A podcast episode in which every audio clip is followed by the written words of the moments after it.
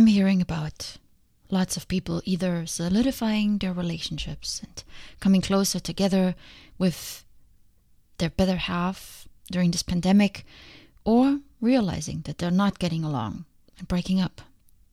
Whatever situation you may find yourself in, and even if you're single, I highly recommend the book I'm about to talk about in this episode as a grounding exercise for the complicated topic of love. Welcome back to Quest for You. I'm so glad you are here. These are strange times, and I thought, why not talk about something completely different? I wrote this episode weeks ago when I finished the book, The Four Noble Truths of Love, that I'm going to review here shortly. And I've waited with this episode. It was just never the right moment. But today, as I'm sitting here on a really dark and orange looking apocalyptic day in Northern California, I thought, let's do something completely different. And I thought, why not? Let's talk about love. We all spend a significant portion of our time in relationships.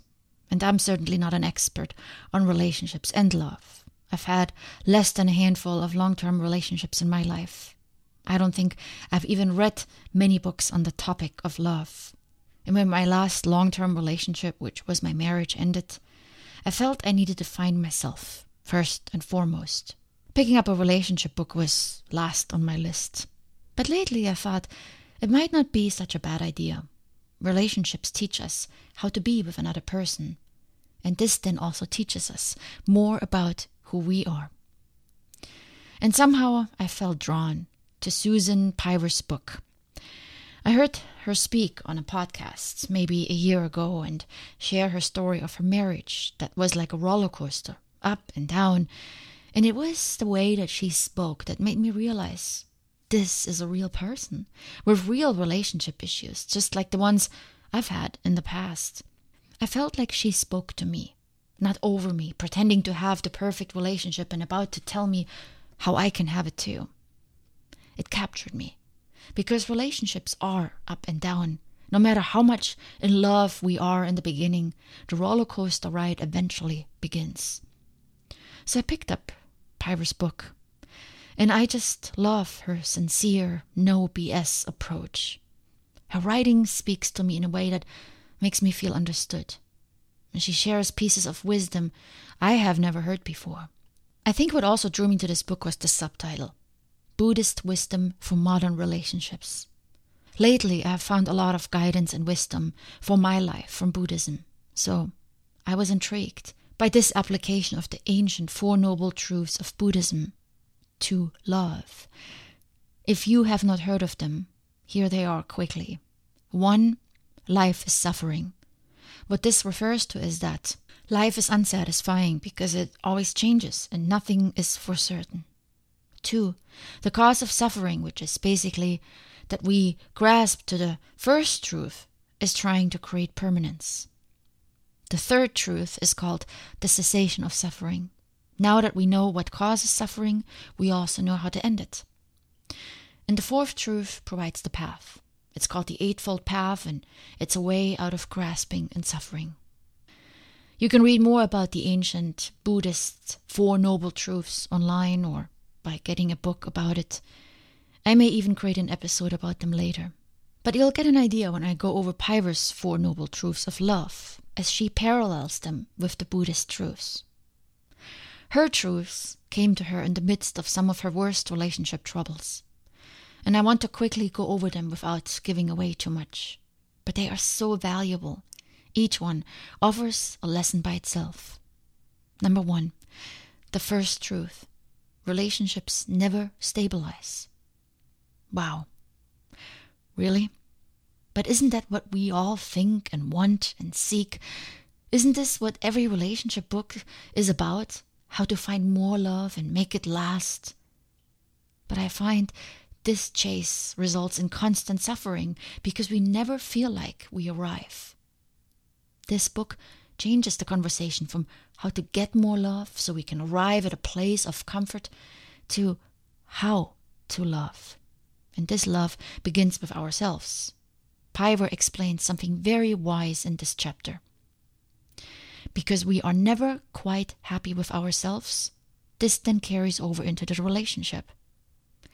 We're not perfect, yet we expect perfection from our relationships. She says, when it comes to love, unkindness to self begins to mix with the relationship. As you become emotionally intertwined, the energetic space between you starts to close up. As it tightens, your ability to see your partner as separate from your own mind stream diminishes. The closer you get, the less able you are to actually see each other. The kindness or unkindness you extend towards them is a reflection of the way you treat yourself. Isn't this interesting? She adds, There is something about continual proximity to another person that is irritating. And hence, there will always be instability. Love is not an end all state that we arrive at one day. Love is a continuous unfolding, riddled with uncertainty. The comfort we so desire doesn't lie at the end of a long road, after a lot of work and the perfect house and the two car garage and whatever we think will bring the relationship to its ultimate final point of happiness. It is to be found in the moment to moment dance with uncertainty, acceptance, and a willingness to feel all emotions, especially fear. Instead of hoping and thinking what should happen in any given moment of our relationship, this opens us up to just go with what is happening. Her suggested path to live in such a state? Meditation. It's her recipe throughout the book, and as someone who has begun meditating somewhat consistently again, I can affirm Meditation opens my heart and allows me to be more grounded and stable as a human being. Relationships never stabilize, but, and this is my interpretation, I can do my own inner work to show up for any relationship as a stable and grounded human being.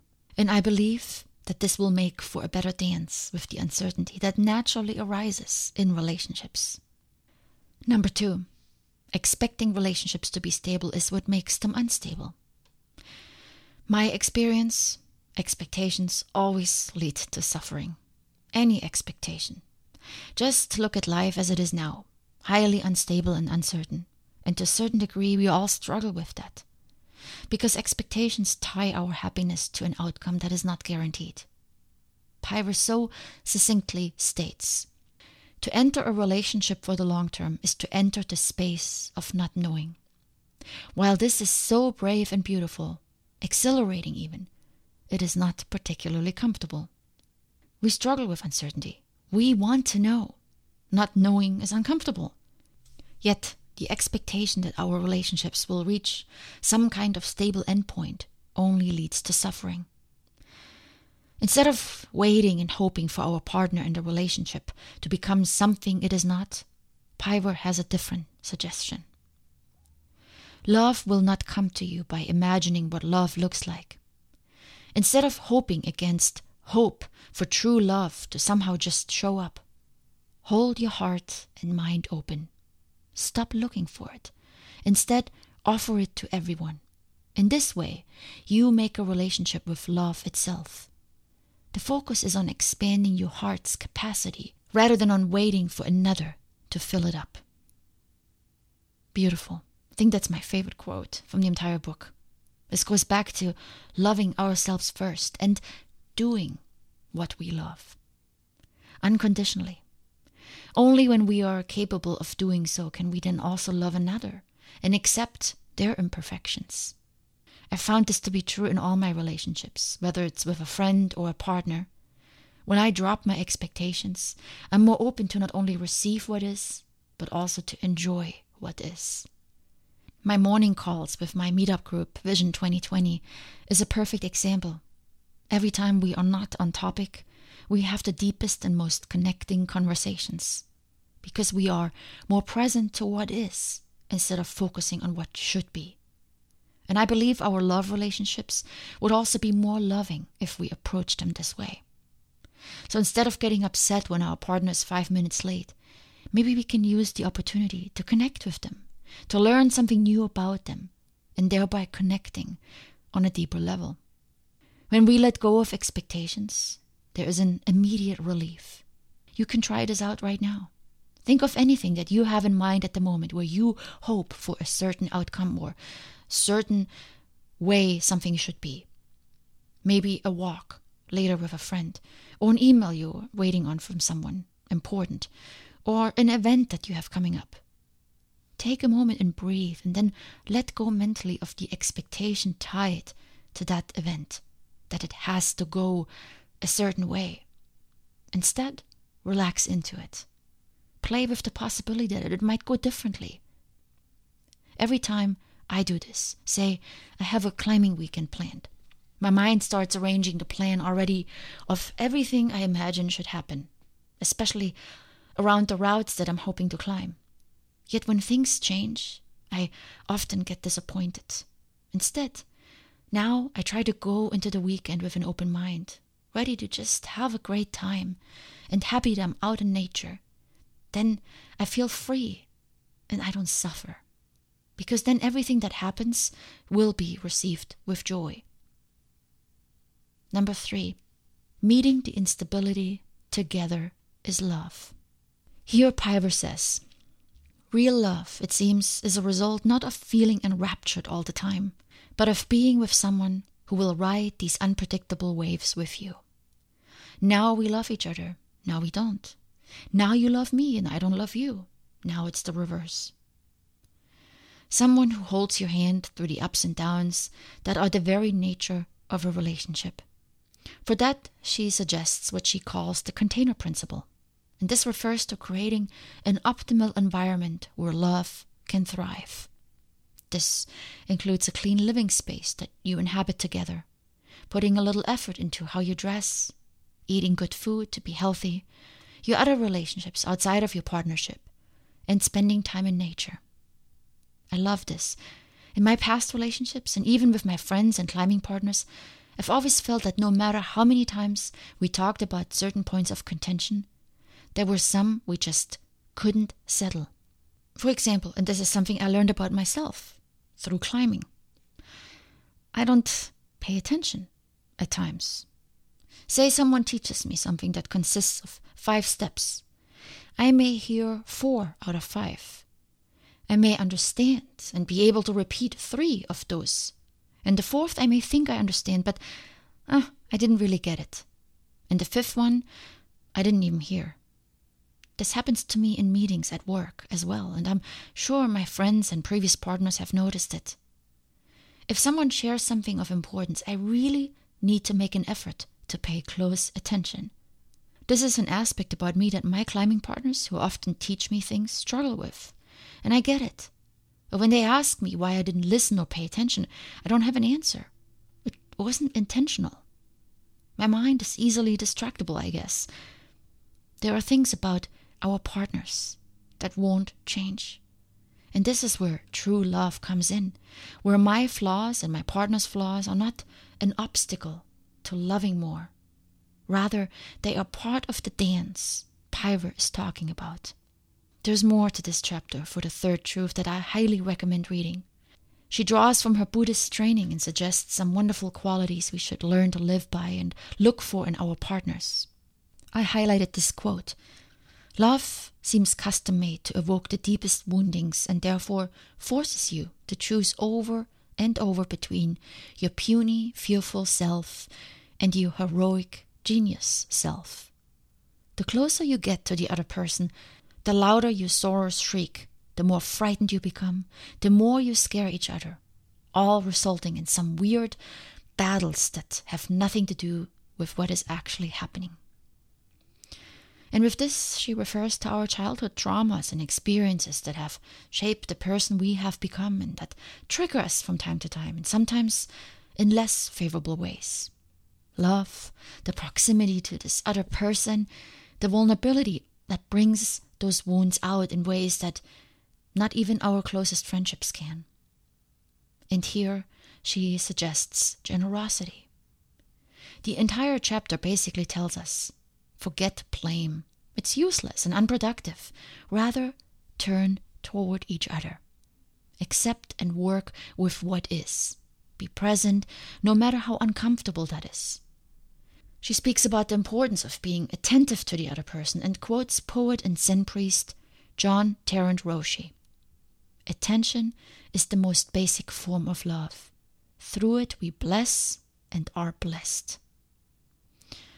In my example above, with my weakness of not listening well, the best my partner could do is just be with me, not belittle me, not laugh at me for having missed an important point, not question me, and most importantly, not taking it personal. Because my weakness is not causing intentional harm. Just be with me, lovingly, understanding that this is who I am and that this is an era of difficulty for me. Now, this is not an excuse for me to just be who I want to be and do nothing about it. I need to try to work on myself and do so with love for the relationship. But a partner who's shutting down and not supporting me through the discomfort is unlikely to inspire me to change. Attention is the most basic form of love. To me, this is an indirect statement of I hear you. I see you. I'm here with you and with us, despite the challenges. I will not withdraw love from you just because you didn't meet my expectations. This, to me, is attention. Doesn't mean there can't be disappointment or even some silence and some space, but a coming together should always be possible when you love one another, no matter how deep or difficult the conflict is. And again, meditation can help us develop these skills mindfulness, presence, attention. This is what meditation is all about, and this is what relationships are about as well. And lastly, number four, there is a path to liberation. And here's where it comes down to what we do with the fact that there will always be instability in relationships. They are rooted in meditation, and as she states, meditation, as it turns out, it's not just a path to stress reduction or heightened performance. It's a path to love. From the practice of meditation, we can learn the practice of being in a relationship. Wonderful.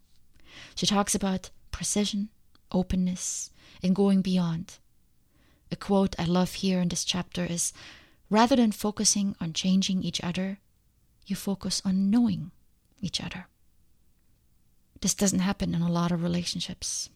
This getting to know each other, asking questions, exploring and understanding, I think it's so important. She talks about important attributes like honesty, compassion, and good manners because they demonstrate the presence of that attention and awareness that she talks about in the third truth. When someone places their attention on us, that is where love lives. And then everything arises from that. Listen to this beautiful quote. Though you may enter a relationship believing it is composed of two beings, you and me, at some point this third entity, us, joins the party. Each needs care you, me, and us. To care for one may not be the same as caring for the other. I can't recommend this book enough, whether you are in a relationship, seeking one, or not wanting one. This book will help you establish a stronger connection with yourself. And as she beautifully describes, this is the most important part. This is the most important thing we can do to have this presence and attention and awareness with ourselves first. Because if we don't have that, how can we go into a relationship and have it with another person? Meditation is the suggested success principle here for everything. This is where we should all start, no matter our relationship status. Meditation, and she ends the book teaching us to meditate, is the basis of a balanced and loving self. And that person can then be also a more loving partner in a relationship. I want to end with a quote that I think is the prerequisite for it all. It's the requirement to begin the work with ourselves. It's the requirement to be in a loving relationship, and that is vulnerability. If we're not willing to be vulnerable, we're not open to change, not open to receive, and not open enough to love. Vulnerability is the prerequisite for love. What is the prerequisite for vulnerability? Uncertainty. What is the last thing we want to feel in our relationships? Uncertainty. Much love, my friends.